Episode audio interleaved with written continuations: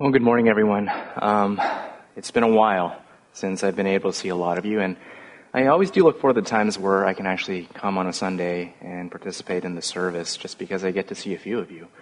But uh, on behalf of Joanna and Evelyn and myself, we just really look forward to the day that we can just all be together again. We can see all of you. Uh, but for this particular Lord's Day, I get the privilege of exploring with you all what the scriptures have to say about deacons. Now, if I were to ask everybody who's listening right now, what is a deacon? I, I, would imagine that I would get a fair range of responses there. But to take that even a little bit of a step further, if I were to reach out to all the churches in our area, email the leadership of each church and ask them, what are deacons? I would probably get an even wider range of responses there.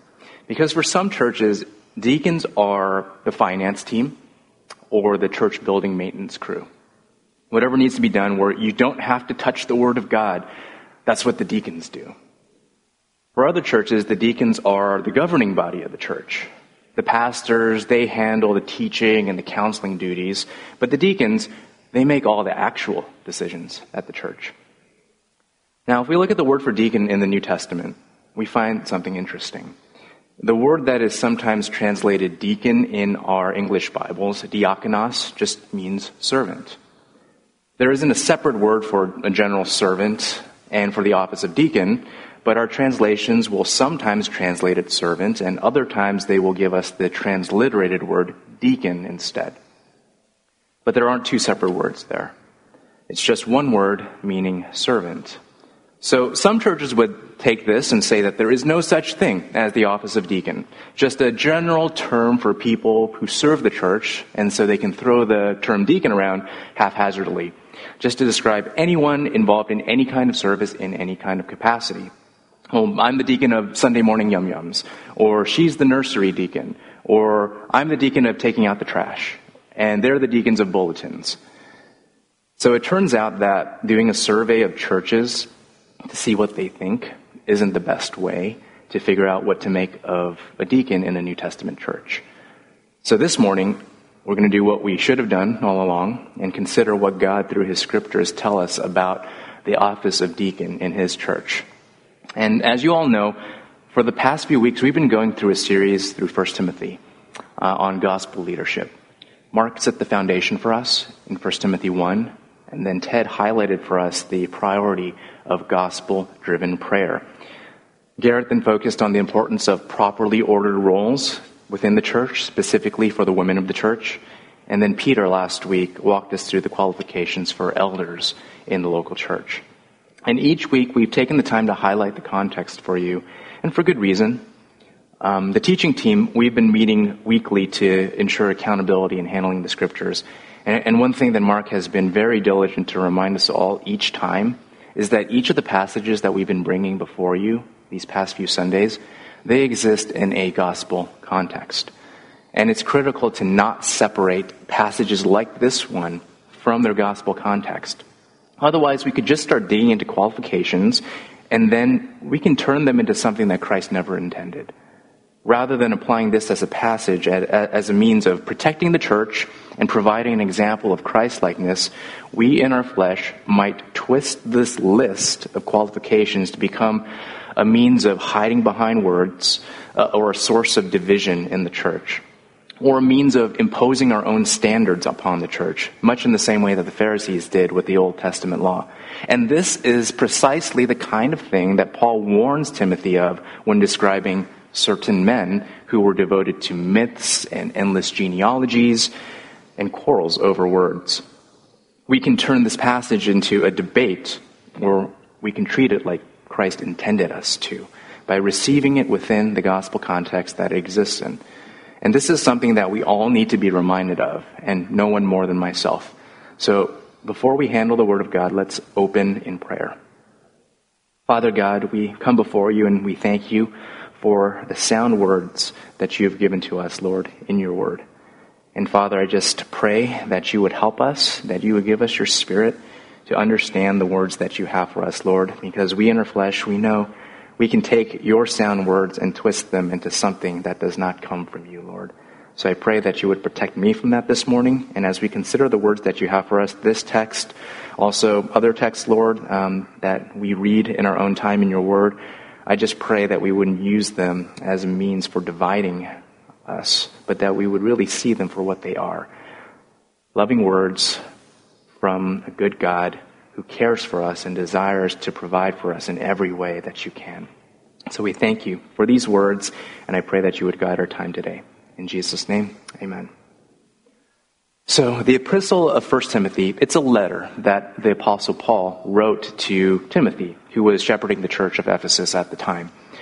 And at the time of writing, the churches have been established in different areas. And the church overall has thrived and matured, but it has still depended a lot on the care of and the oversight directly from the apostles. And now we're nearing the end of the apostolic age. What does that mean?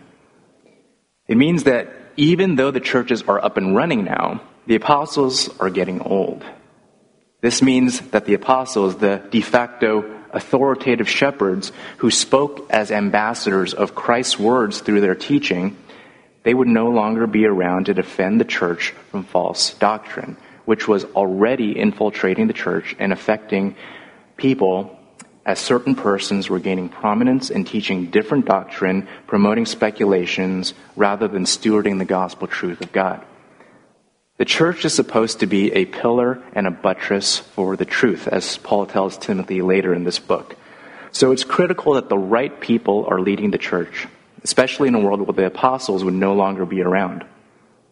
And this means more than just making sure that the apostles themselves handpicked the right successors to them but it meant identifying and establishing a framework for how to identify gospel leadership for the church many generations after they're gone. So Paul is giving Timothy, and by extension, New Testament churches in general, including ours, instruction on how to identify godly leadership to ensure that the church continues to be shepherded and protected by the right kind of leadership. So what is the right kind of leadership? We see it in 1 Timothy but not by jumping into 1 Timothy 3 on elders and deacons, as I myself have been prone to do, but first by bathing ourselves in 1 Timothy 1. It's gospel leadership. And at the risk of oversimplifying gospel leadership, it really boils down to two main things sound gospel doctrine and sound gospel character. And only when you have people who are characterized by sound gospel doctrine and sound gospel character do you have a church that is able to fulfill its duty as the pillar and the buttress for God's truth.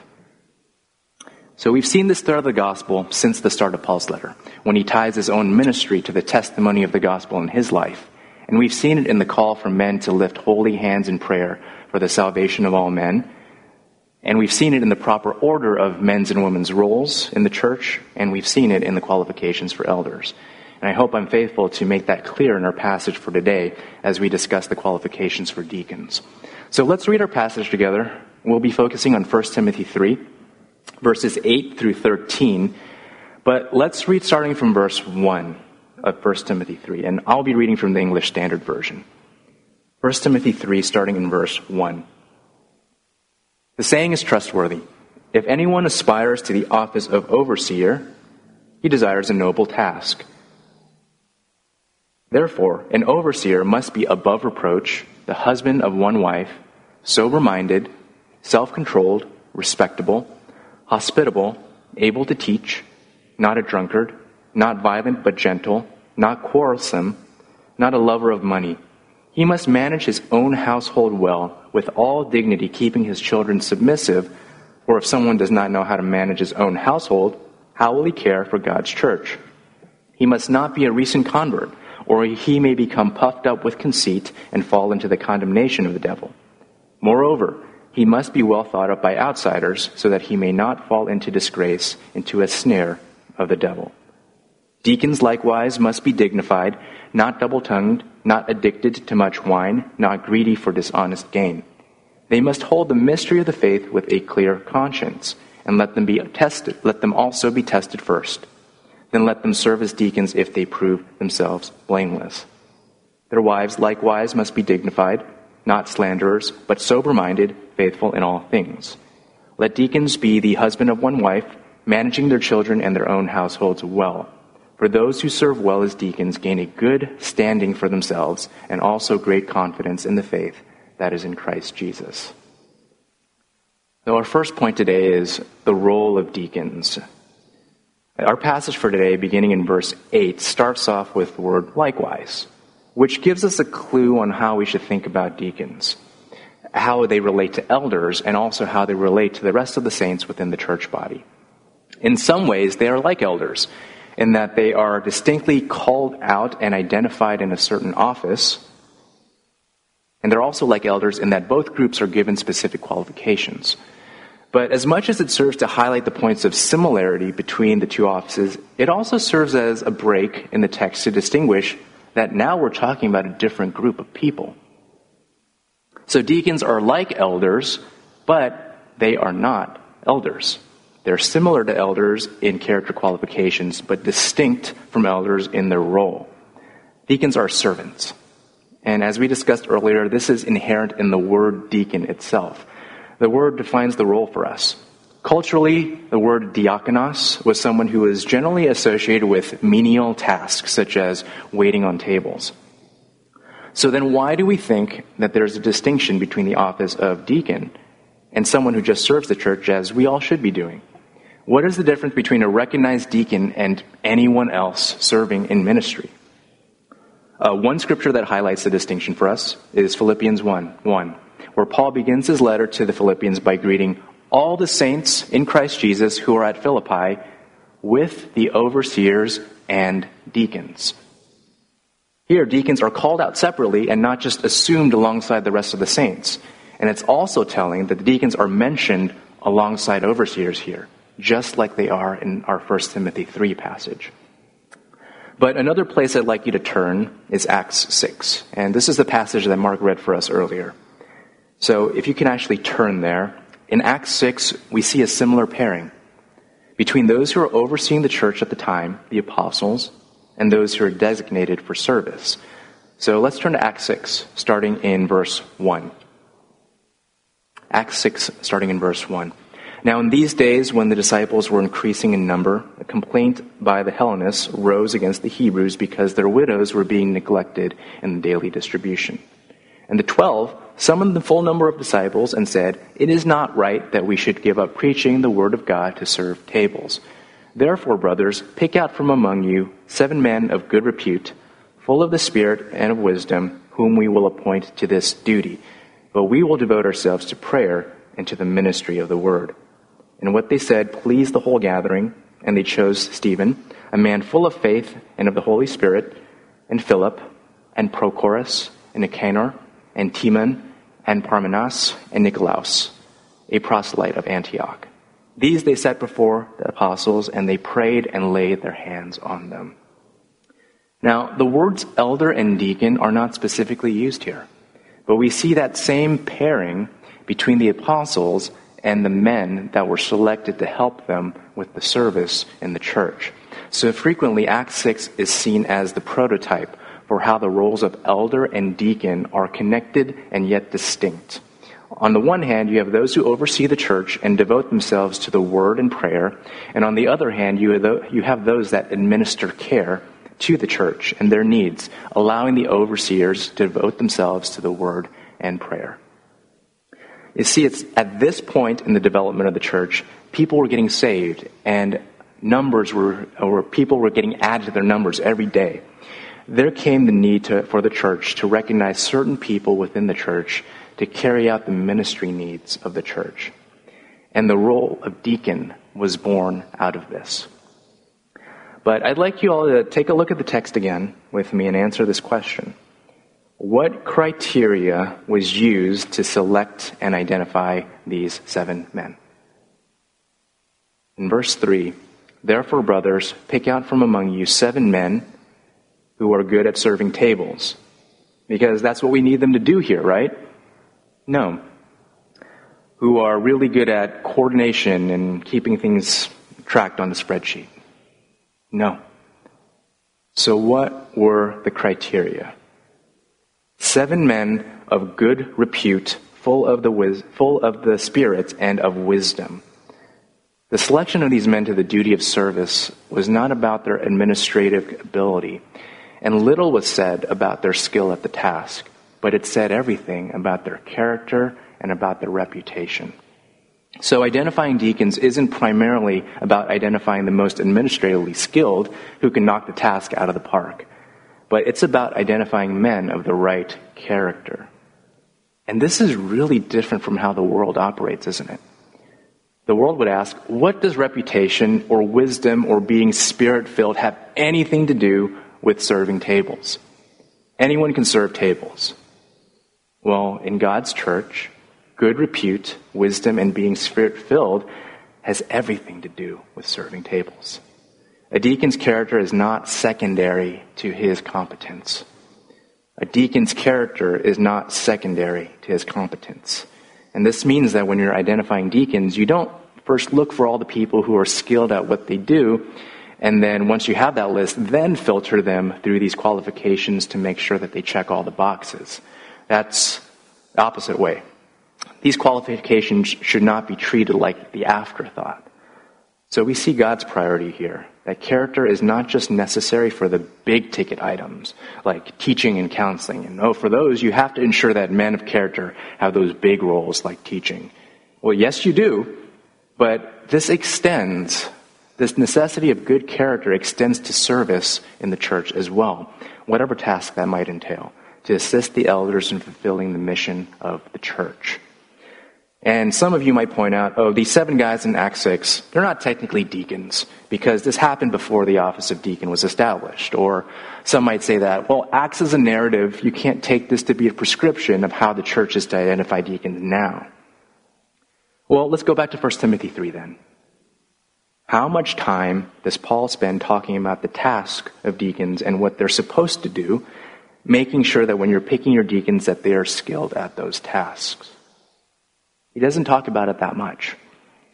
And if you read through these qualifications, they don't describe the deacon's skill at the task, but they describe their character. And it's not that skill and competence isn't important, but Paul's primary concern and what would protect and strengthen the church in Ephesus most isn't by having deacons that are the most skilled at serving tables, but it's by having deacons whose hearts and lives are transformed by the gospel. And that's not just Paul. As an apostle writing scripture, Paul's words mirror God's heart as well. And we see this. When God sets apart people for his service, he primarily looks at the heart rather than their external appearance or ability. We see this when the Lord selects a shepherd boy to be king over his people, when he chooses uneducated fishermen to follow him, and now as he identifies his, instructs his church on how to identify deacons for service. So, what kind of character should deacons have? And how is it different from elders? here's a shocker for you. If you compare the qualifications of deacon here with the qualifications of elder directly before it, they largely describe the same character. The kind of man described in verses 1 through 7 is the same kind of person described in verses 8 and on. So a deacon's role is distinct from the elders, but their character is the same. The qualifications for deacons are actually a continuation of the same thought process around this overall topic of qualifications for gospel leadership. Paul is drawing an intentional and direct connection between the necessity for elders to be qualified and for deacons to be qualified. So much so that Paul doesn't even bother using a verb here. He just continues getting the same mileage out of the same verb he's been using all the way back since verse 2 to describe the qualifications for elders. This has been one long idea for him. So, for those of you who were at Logos last year, you recall that in Ephesians 5, Paul calls Ephesians to submit to one another out of reverence for Christ, then proceeds to say, Wives to your husbands. He doesn't choose to repeat the word submit there because his instruction for wives was meant to be a continuation of this theme of submission that he already introduced, specifying one of the ways that submission is to be expressed within the church. And this passage follows a similar pattern. Elders must be this Deacons, this. It's all essentially one idea of the importance of being qualified with different emphases for different groups. Deacons are not called to a lesser godliness than the elders, just a different emphasis that are appropriate for their different functions. And for those of you, for everyone in the church, those of you who are not elders and those of you who are not deacons, you're not called to a lesser godliness either. It's the same godliness, but the application of that godliness will look a bit different. So let's start digging into these qualifications. Um, in verses 8 to 10, we see the proven character of deacons. And that's our second point for today the proven character of deacons. Firstly, he is dignified. And this says the idea of having a serious to him that invites respect from others. There is like a gravitas or a weightiness to his character. And this doesn't mean that a deacon doesn't have a personality and he never laughs and he never has any fun, but life is not a joke or a game to him. He doesn't treat spiritual matters flippantly, and he treats things with the appropriate seriousness. So if this man leads a Bible study, he doesn't turn it into an opportunity for stand up comedy. He doesn't approach weighty matters irreverently. An important aspect of being dignified is the matter in which the manner in which he is regarded by others. So a deacon should not be known as immature, but he must be respected by the congregation. His reputation matters.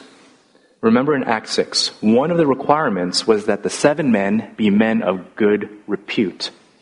And some might argue that it shouldn't matter what people think of a deacon as long as he's right in his own heart before God. Well, that is all well and good until we remember that his heart might be deceived, because we know the heart does that. A deacon's character is more than a private matter between himself and God. What the congregation thinks matters, because the spiritual growth of the congregation matters. Would members of Christ's flock one of Christ's little ones, would they stumble by having the character of their Lord misrepresented by a deacon? Often, when there are lists like the one we have, the first item in the list is meant to either indicate the priority of the first item or as a kind of overarching summation of the following items. And the, the items to follow are aspects or examples of the first. So dignified is the overarching qualification that encompasses the ones that follow. Dignified is parallel to how above reproach was used of the elders, and how all the qualifications listed under the elder portion are aspects of what it means to be above reproach. And if we look at the following qualifications here, they all describe certain vices that would bring a deacon's character into disrepute and compromise his dignity. There would be something wrong if a deacon was widely known by the whole congregation to be hot headed or immature, given over to vices, telling half truths, or known for his greed. It doesn't matter if he's good at serving tables. If he regularly makes promises that he can't keep, he has a drinking problem, or he's running a pyramid scheme on the side. So he's not double tongued. Double tongued is a really good way to put it. Imagine if someone had two tongues, and one tongue is saying things outwardly to people, while the other tongue is saying what he really means, but to different people. This idea of being double tongued obviously encompasses lying outright, but it also can encompass any speech that is intended to mislead in some way. A deacon's speech should not be manipulative or deceptive, and there, it shouldn't even be insincere. He should mean what he says, and he should be consistent in what he says. Out of the heart the mouth speaks. So lying, deceptive, or insincere words reveal a lying, deceptive, and insincere heart. They say that slander is saying things behind someone's back that you would never say to their face, and that flattery is saying something to someone's face that you would never say behind their back. Both are insincere, manipulative, or deceptive, and definitely double tongued. Next, he is not addicted to much wine.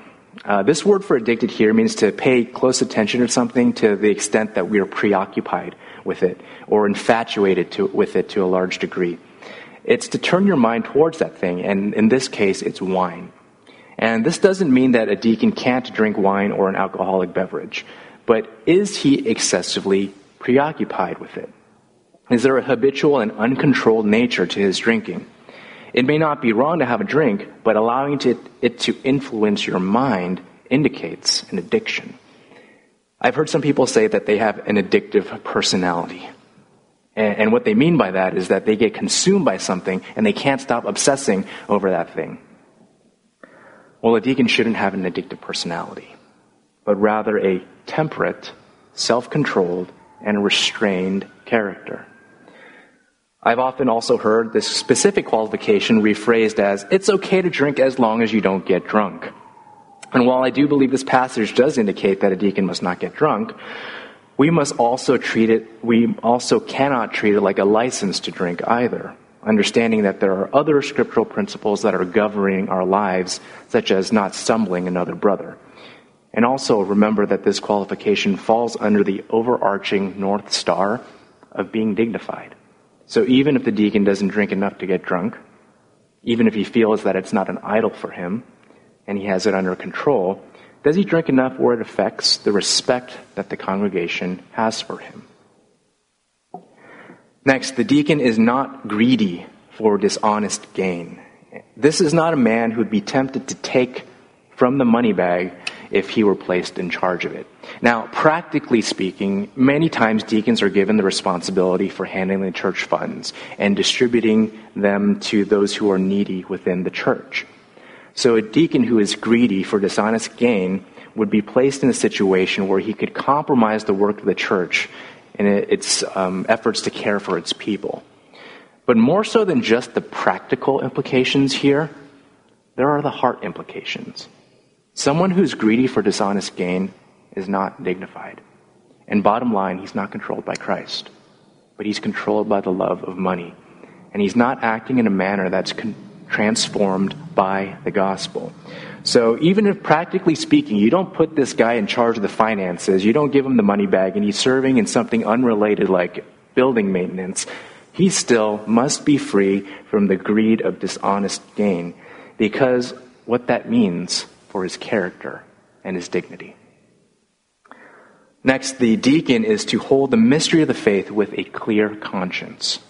In this one statement is both the importance of sound doctrine and also the importance of a life that proceeds from that sound doctrine. He has to hold the mystery of the faith. And the mystery of the faith is speaking of what is revealed in Christ in the New Testament. Uh, mystery is a word frequently used by Paul when he's talking about something that was previously hidden, but now has been revealed. And Paul uses it re- to refer to aspects of truth, doctrine, God's plan of salvation, or the nature of his kingdom that were not fully revealed until the New Testament. So the deacon must hold these truths. He needs to have sound doctrine. Knowing the truth of Scripture isn't only reserved to those who have the responsibility to teach it, but for those who are called to serve as well. But that's just part of it. It's not enough to know sound doctrine so that you can answer the questions in the next Bible trivia challenge. He needs to be able to have a clear conscience before it. This means that his life needs to be changed and to be consistent with the sound doctrine that he professes to know. Because that's the nature of the truth that is revealed in the gospel. It's the truth that has demands on the way that you live your life. And if you claim to know this gospel, if you claim to hold the mystery of the faith as revealed in Scripture, and your life doesn't reflect that truth, your conscience is not clear. Your conscience is a mechanism that God has graciously given you that testifies to yourself whether your life is consistent with your doctrine. And Christ's gospel truth is a truth that transforms a life. So if your life isn't transformed, then do you really have the gospel of Christ in your heart? And we've stressed this throughout this series. True doctrine is essential because there were false teachers who were gaining prominence in the church, but their doctrine wasn't accompanied by a transformed life. And the authenticity of their doctrine is either proven or disproven by the presence or the absence of the spirit filled transformation in their life. So a deacon must know the content of the revealed scriptures and he has to exhibit the character that this knowledge demands of his life. So, our next point, verse 10 everything that we've been discussing, all of these things are things that the church needs to affirm.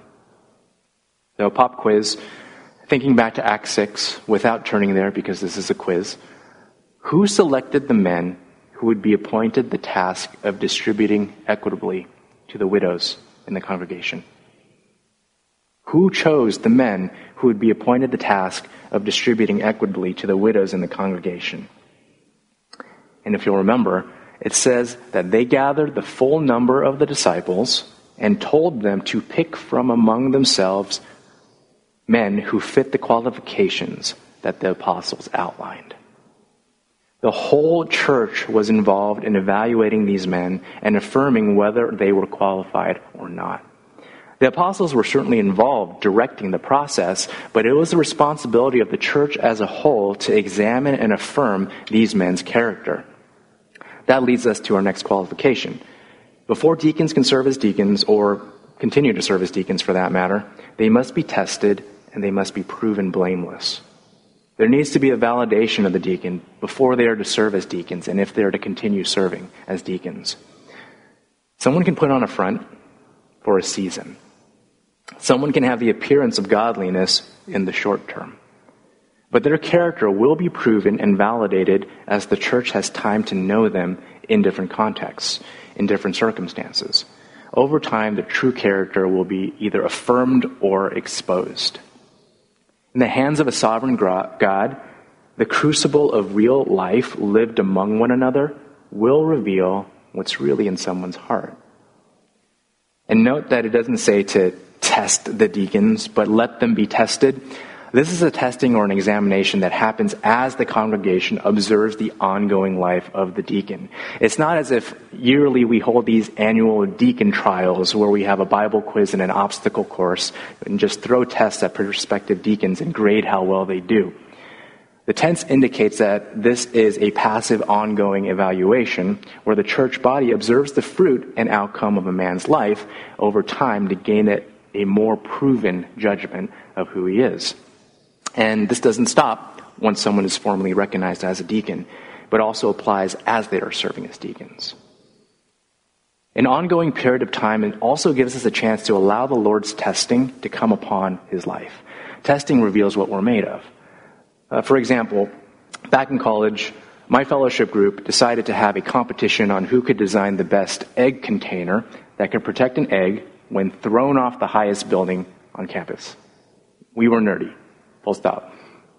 People designed these contraptions based on what they thought would happen when subjected to the blunt force of falling many stories onto the hard concrete. But the bottom line was you couldn't get a true sense of how well made your contraption was until you subjected it to the real life pressure of a 13 story drop and observe the outcome.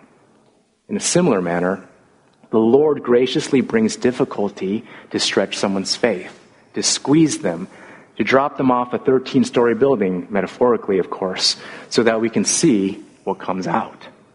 It's hard to test someone's true character when you only see them when things are going well. You don't know what a man's house is built on until the storms come and they beat against that house.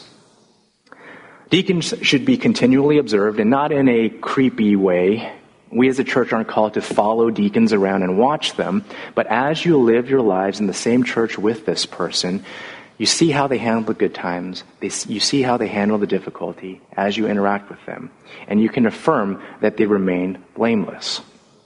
So, this word blameless is very much like above reproach that was used to describe the elders in verse 2. It's a synonym. In the same way, this doesn't mean that a deacon is without sin, that he's perfect, but what it conveys is that after observing this man's life, there's nothing in particular that anyone can bring as a reproach or blemish on his character. At this point, the passage transitions once again. In verse 11, Paul uses the same word likewise to introduce another group in the church. Now, verse 11 in the ESV reads, their wives. But a translation that is more literal to the original text, like the NASB, will simply say, women likewise must be dignified, not slanderers, but sober minded. And as such, we'll be taking what the original text gives us. The ministry of deacons in a local church is not restricted to men. But these women referred to in verse 11 are women who are integrally involved in the deacon ministry of the local church alongside the men. And as such, the character of these women is vitally important as well. So much so that Paul chooses to specifically highlight their qualifications here. So our next point here is the character of women in the deacon's ministry, which is outlined in verse 11. The qualifications for these women closely mirror the qualifications for male deacons, beginning with this exact same overarching requirement to be dignified.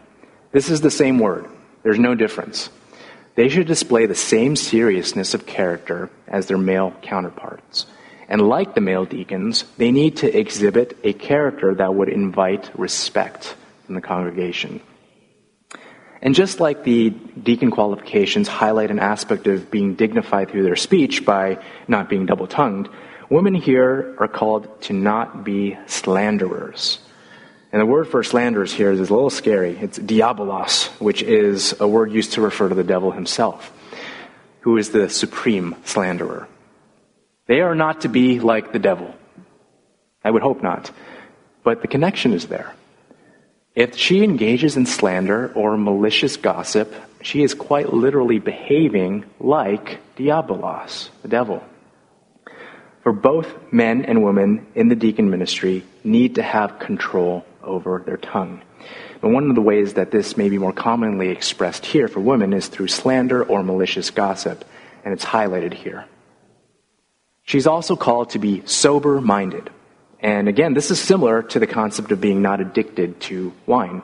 But this is a more general sobriety of mind that can be applicable to many different contexts. You can think of this as being temperate, self controlled, clear headed, showing restraint in her behavior.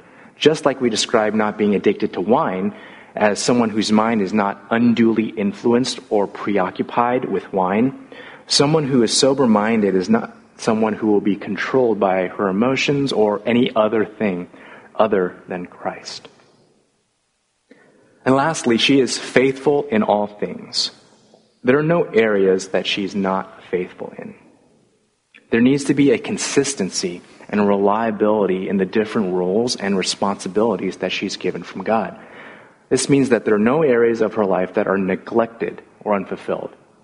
Now, it doesn't mean that she's perfect at everything, and it doesn't mean that she does everything. This isn't talking about that mythical woman who can do it all, but this is the woman who is faithful with all. The woman who is a superstar in church ministry, and yet her home is neglected, isn't being faithful in all things. I'm not saying that she shouldn't strive for excellence in the things that she does. She should. But I'm saying that she can't do that at the expense of the faithfulness in the things that the Lord is calling her to do. And let me broaden this a bit too. And I bring this up because I know that sometimes if our pursuit of ever more excellence or performance in some area is at the expense of faithfulness in another role that the Lord has given us, we really need to examine ourselves and to examine whether Christ is motivating our actions or is pride motivating our actions or is anxiety motivating our actions? Or is the approval of man motivating our actions? These are questions for personal reflection that I think we should all ask ourselves periodically.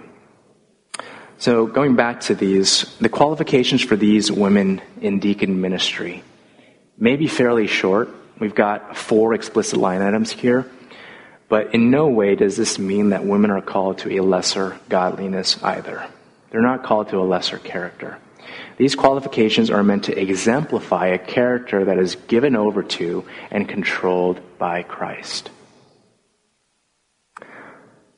Our next point in verse 12, our passage then shifts to talking about the deacon's home. Our next point there is for those of you who are taking notes, it's the home life of deacons. The home life of deacons. A deacon's family life is a crucial test of his character.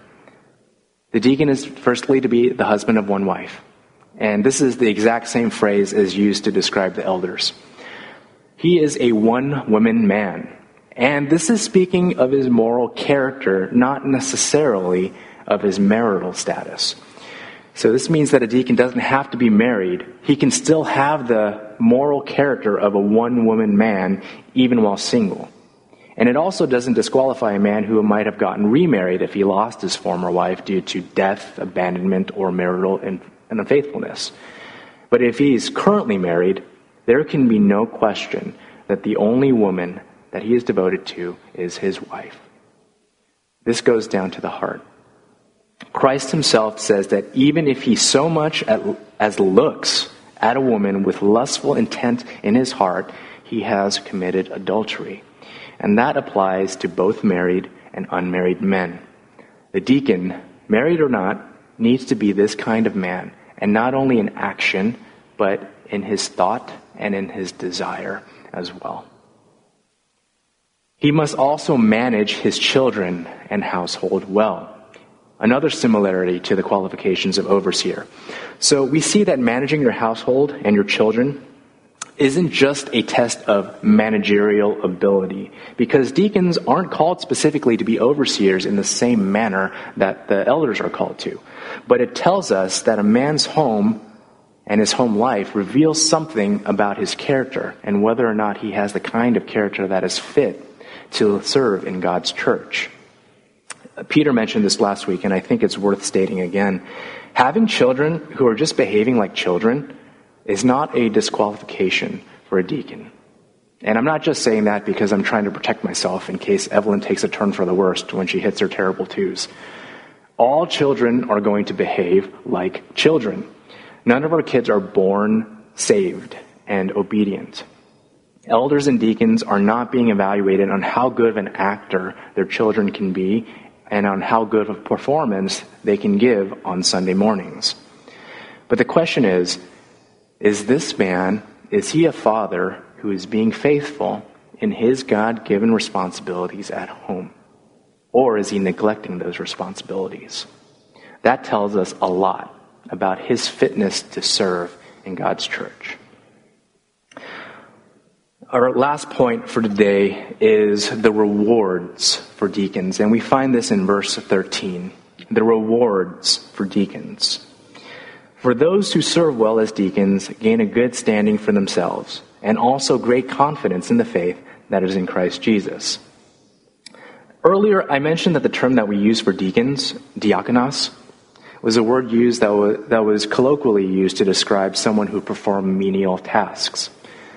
Outside of the context of the church, you wouldn't use this as a term of honor, but to describe someone who did lower class, more humble work waiting on tables and serving food comes to mind. It was a word that was associated with a lower social standing. It's not something that you really go out and brag about. But Paul, through the inspiration of the Holy Spirit, completely flips this worldly concept of a diakonos, or a servant, upside down. And he promises to the deacon who serves well that he will have a good standing completely the opposite of what the world would think of a diakonos or a deacon. A good standing here means someone with a high status or high rank. It refers to someone who's been elevated or put on a higher step or a pedestal even, deserving of honor and respect and to be treated as an example to follow. And this reminds me of James 4:10 which says, "Humble yourself before the Lord and he will exalt you." Those who serve well as deacons in humble service will be exalted. And you see this paradigm throughout the scriptures. In the kingdom of God, the first will be last and the last will be first. It is the lowly, the humble, the servants, the least in the kingdom of the world who will then be exalted and lifted up. Similarly, those who serve humbly as deacons may have a low standing in the world. But in God's kingdom, They have a high standing. Who does this remind you of? Taking the form of a servant, humbling himself, even to the point of death, despised and rejected by men, bearing our griefs, pierced for our transgressions. And what did God do for him? But God highly exalted him and gave him the name that is not just a step above, but above every name. Our suffering servant, our Savior, our Lord, Jesus Christ. And earlier I said that the men in, identified in Acts 6 were the prototype for what would become deacons. But there is an example that goes even further back than Acts 6, and that's Christ. As you see, the foundation for both the, the, foundation for both the character of those who will serve as Christ's shepherds in the church and those who will serve in the church as servants is the one man who is both the good shepherd and the suffering servant.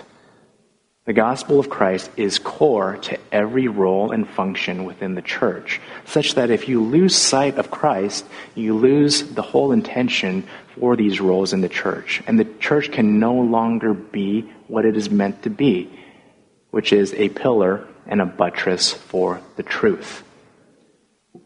But lastly, the text here says that deacons will gain great confidence in the faith. And this speaks of a boldness that the deacon will gain as they serve well. It's a reassurance for them that they're working faithfully and stewarding what God has given them. And this should embolden them to persevere and to continue to more and more faithful service. This is unlike the work of servants outside the church of God, where there's no assurance of the impact that they're doing. But for the deacon in God's church, if he serves well, he has this great assurance. Because in the world, if you're doing the work of a diakonos, waiting tables, serving food, you might wonder if your work is of any lasting value or of any lasting consequence.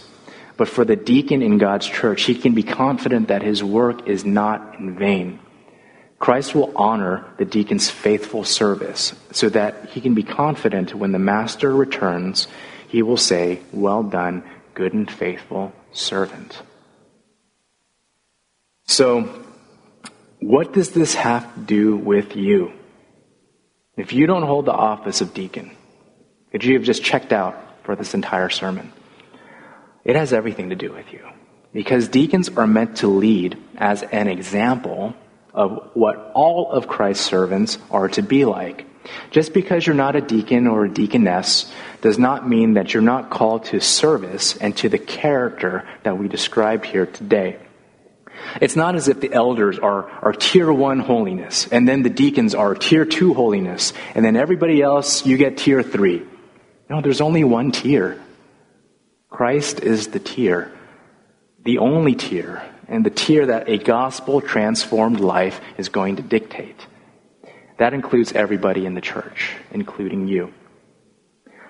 In the Gospel of Mark, Christ himself said, not just of deacons, but of everyone, Whoever would be great among you must be your servant, and whoever would be first among you must be a slave of all. For even the Son of Man came not to be served, but to serve and give his life as a ransom for many. And in the book of Ephesians, Paul specifically says that Christ provided for his church, giving the apostles, the prophets, the evangelists, the shepherds, and teachers to equip whom? That's right. To equip the saints, all of you, Christ redeemed for the work of service, diakonias.